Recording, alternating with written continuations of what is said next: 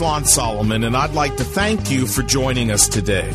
You know, God has blessed us and allowed us to be on hundreds of stations around the nation, declaring the uncompromising truth of His Word.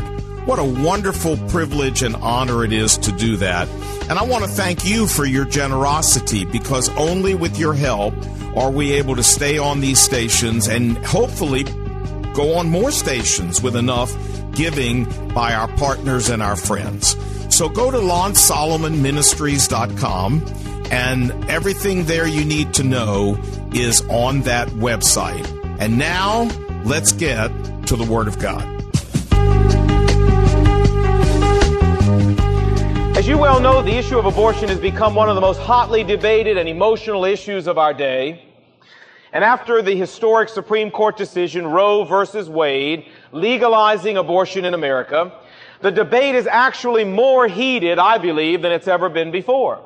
The abortion rights group have embarked on an all-out lobbying effort to keep Roe versus Wade from being changed in any way, to keep restrictions from being applied in any way to abortion.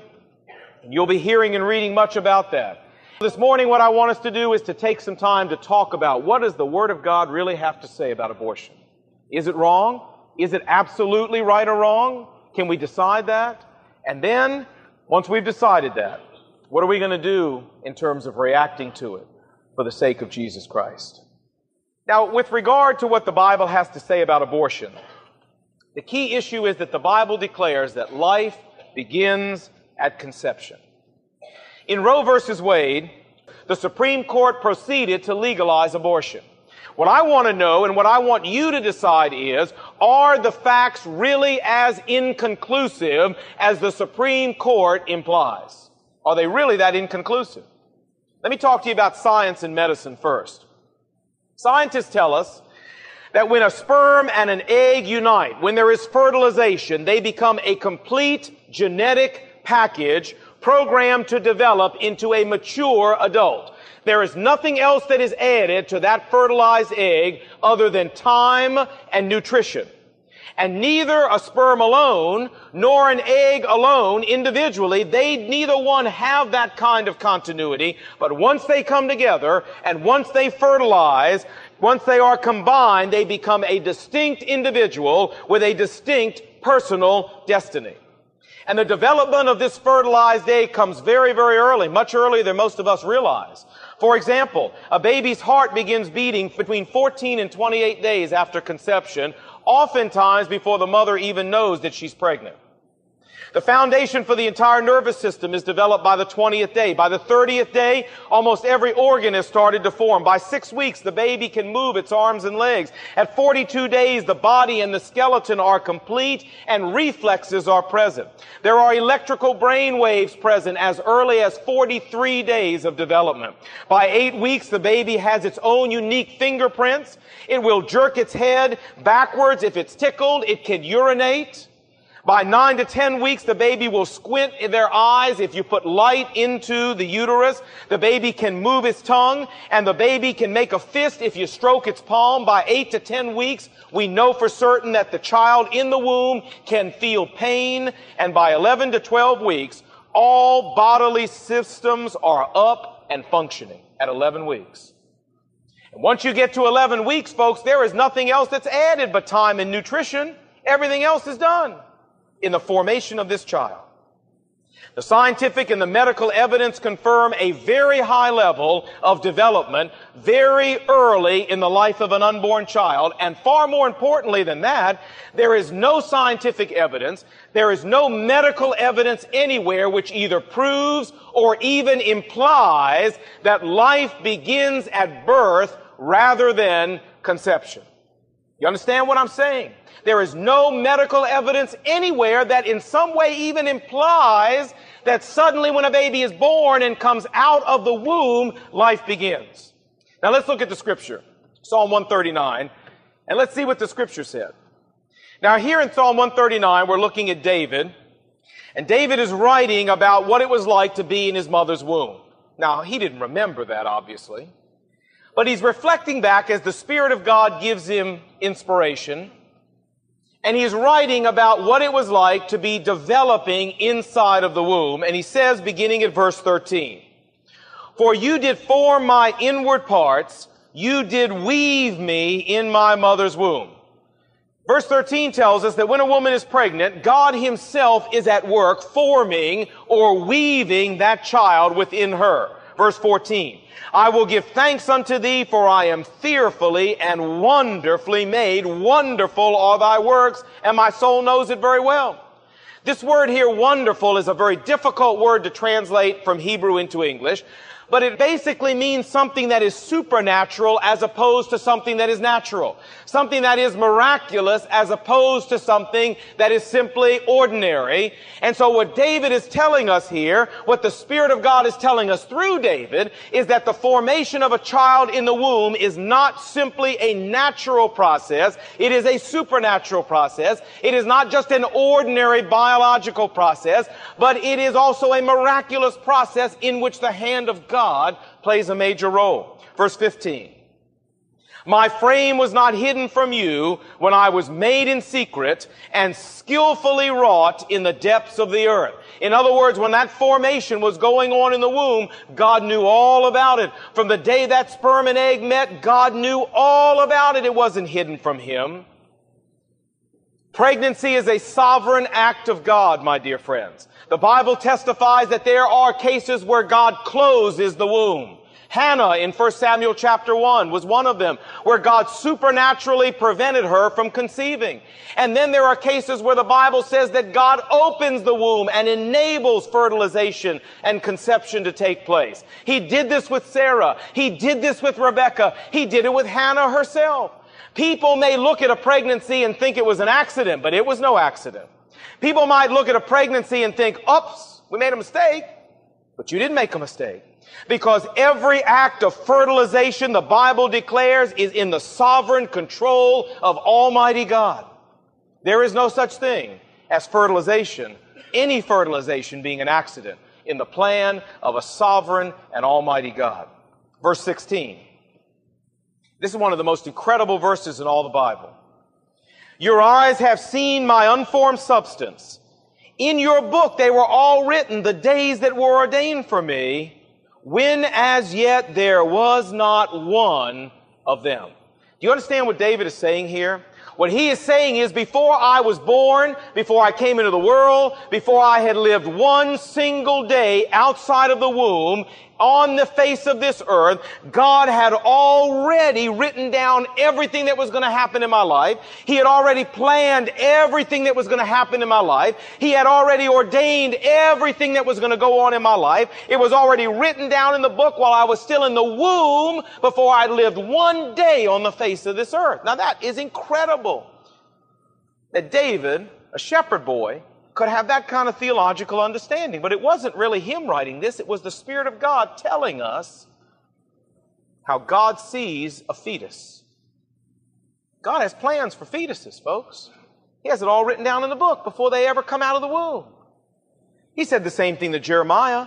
He said to Jeremiah, before I formed you in the womb, I knew you. Now we could talk about that and what that means, and I don't have slightest idea what that means. But it does say, and before you were born, while you were still in the womb, I consecrated you and I appointed you to be a prophet to the nation. While Jeremiah was still in his mother's womb, God knew him and had his whole life course charted out for him. How about John the Baptist? Luke chapter 1. God said to his father, you're going to have a son and you're going to name him John. And he'll be great in the sight of the Lord. He will be filled with the Holy Spirit while he is still in his mother's womb. And he's going to turn back many Israelites to the Lord their God. And God distinguished the futures of Esau and Jacob while they were still in the womb. And what all this tells us is that God deals personally with human beings, not only after they're born, but even while they are still in the womb, while they are fetuses, as we would call them. God knew fetuses. God has loved fetuses. God has named fetuses. God has planned the life of fetuses. And God has even filled fetuses with the Spirit of God. And folks, God does not fill dead, empty, lifeless cells with the Spirit of God. He only fills people with the Spirit of God.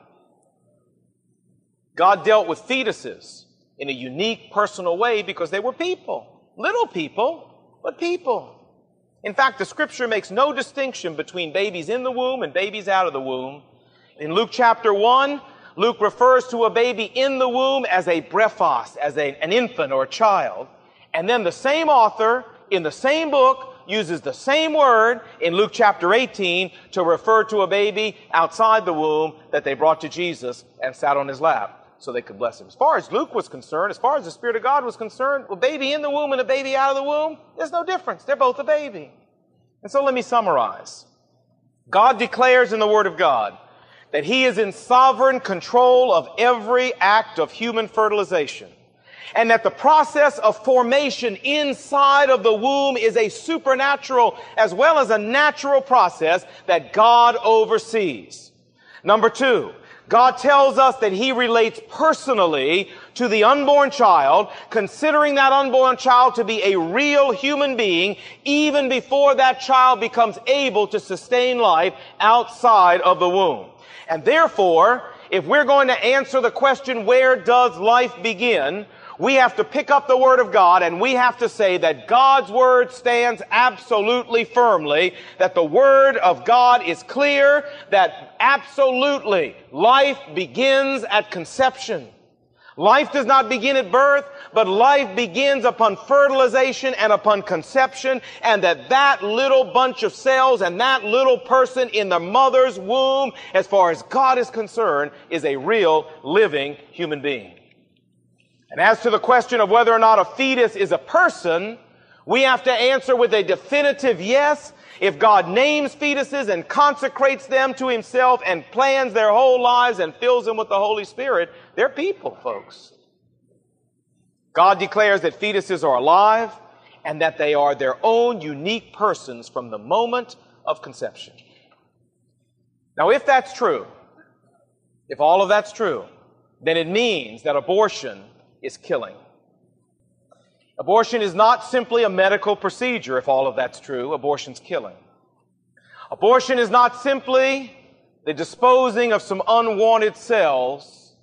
If all of this is true, abortion is killing. And if murder means to take somebody else's life without their consent or their knowledge or their desire, then abortion is murder. It is to take the weakest and the most innocent and the most helpless member of the human race and to kill it. It is to take a person for whom God has a unique plan, a person that God knows, a person God has a purpose for, and not only destroy them, but also rob them of the opportunity to live and fulfill God's special plan for them on this earth.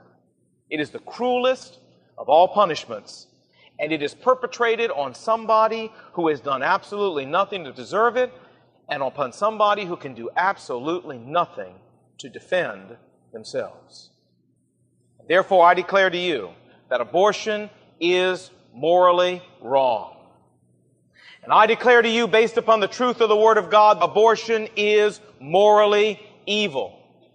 And I declare to you, based on the truth of the Word of God, that abortion is a crime against another human being, and it is a crime against all of humanity, because it cheapens the value of human life robs the world of people that God intended to come into this world and accomplish things for the betterment of mankind. That is the position of God on abortion. And I hope that's your position on abortion. I don't see how anybody who names the name of Jesus Christ and reads the scripture, even if you didn't know what I told you before today, hearing it today, I don't see how anybody who calls Jesus Christ Lord can hold any other position on abortion than this one. It is morally evil. It is wrong. Now, there's a lot of objections raised to my position.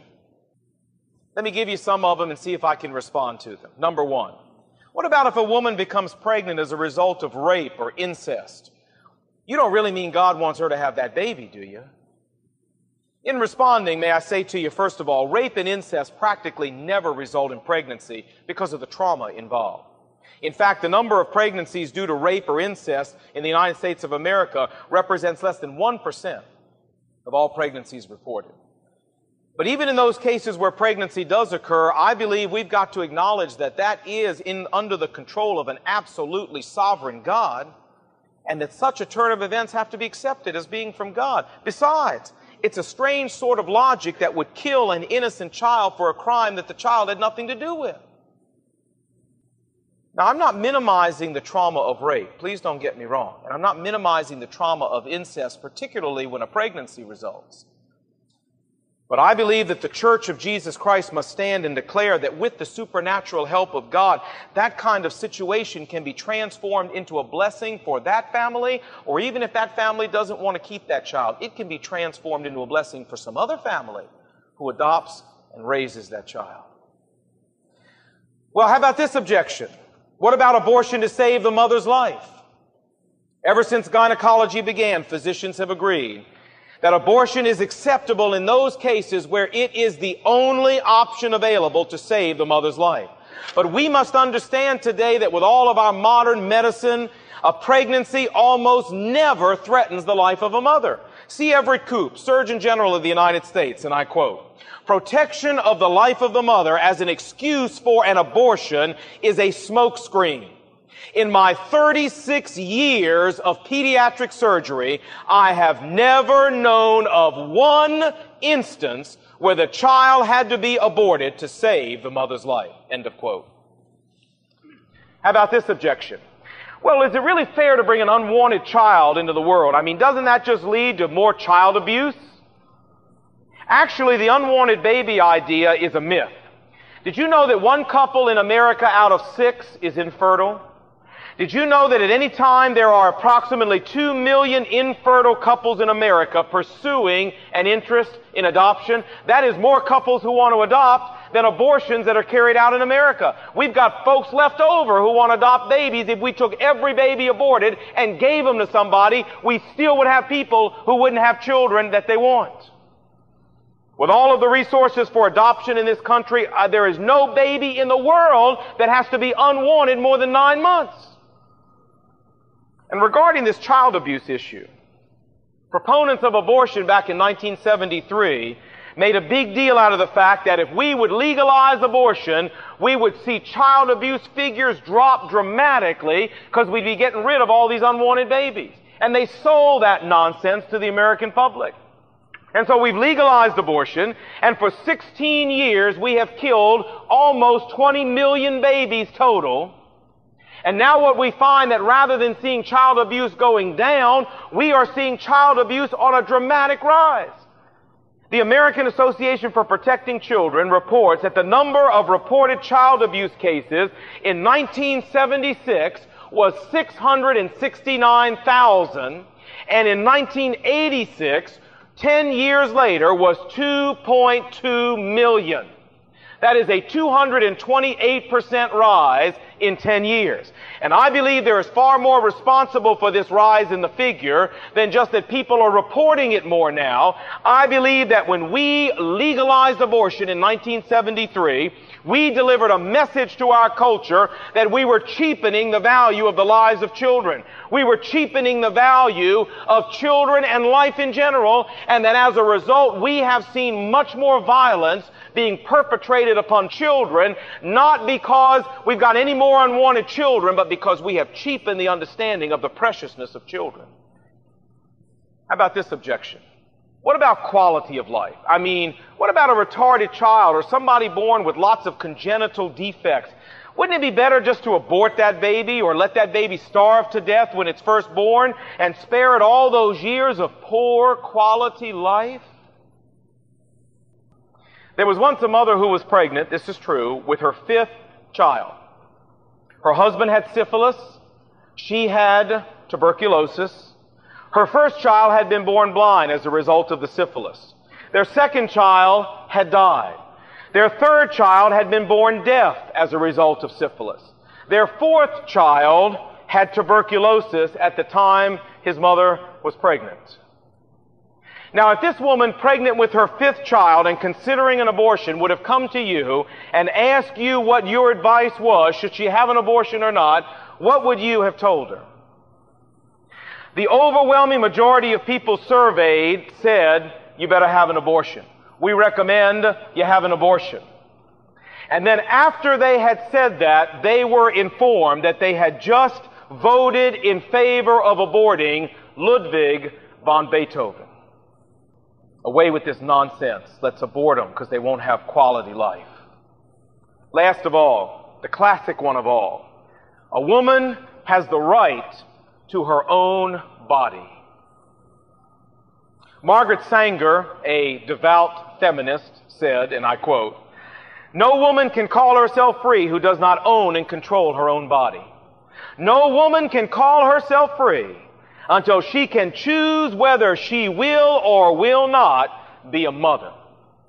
And then she goes on to say that, that many feminists believe that nature has discriminated against them, women. I'm not, I, I better not say anything. Many feminists believe, I'll just read my notes, that nature has discriminated against them by making them the fertility bearers of society. And that the right to have an abortion on demand allows women to gain control over their lives equal to that which men have. And that's why they're for abortion. Now, so many times the people that are saying this, the women that are saying this are single women, divorced women, teenagers. In fact, do you know the percentages around America of the women who have abortions? 75% are unmarried, 32% are teenagers, and 20% are repeat customers. But many times it is these women who are saying all of this because what they really want is the freedom to go out and sleep around with whoever they feel like sleeping around. And then when they get pregnant, they want the quick fix of an abortion so they can go on and keep living the kind of lifestyle they've been living without any interruption or without any consequences for what they've been doing. Now I am all for a woman having control over her body, believe me. But it seems to me that the time that a woman ought to have had control over her body was before she had the intercourse that produced the baby to start with. Once that baby is produced, we got a whole different ball games, folks. It's no longer a question of whether or not I have control over my body. It is a question that I have two bodies now. One living inside of me, a real life. There's another innocent life at stake. And there is nowhere, anywhere in human jurisprudence where we have ever agreed that a human being has an absolute right over their body if it means threatening the safety and the well-being of another human being. When they begin to do that, we have always, and what law is all about, is the curbing of those absolute rights over my body as those rights in their exercise begin to affect negatively other human beings around me. We have the right to tell a woman that she cannot have absolute control over her body if it means killing another human being. And I'll stand on that, and I hope you'll stand on that.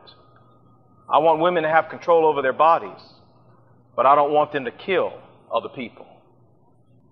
Let me summarize and say, according to God, life starts at conception. There's no medical or scientific evidence that says different. Number two, Abortion is not just a medical procedure, it is killing a human being. None of the objections that are raised in favor of abortion can stand the test, I believe, of God's laws, can stand the test of the principles of the Scripture. I don't even believe those objections can stand the test of good common sense. And consequently, I believe that the Church of Jesus Christ, you and I as Christians, we've got to stand up, folks. We've got to do everything in our power, folks. We have got to commit ourselves that whatever it takes, we are committed to wiping the scourge of legalized abortion out of our law books, out of our legal codes, out of our hospitals, out of our clinics, and out of the thinking of America once and for all. And I believe if we'll commit ourselves to that and we're serious, God will honor and God will take abortion away, the scourge away from America. You've been listening to So What with Dr. Lon Solomon. So What is an outreach of Lon Solomon Ministries. To listen to today's message or for more information, visit our website, lonsolomonministries.org. Thank you for your support. If you would like to contact us, please visit our website or call us at 866 788 7770. We hope you will join us next time when Lon seeks to answer one of life's most important questions so what?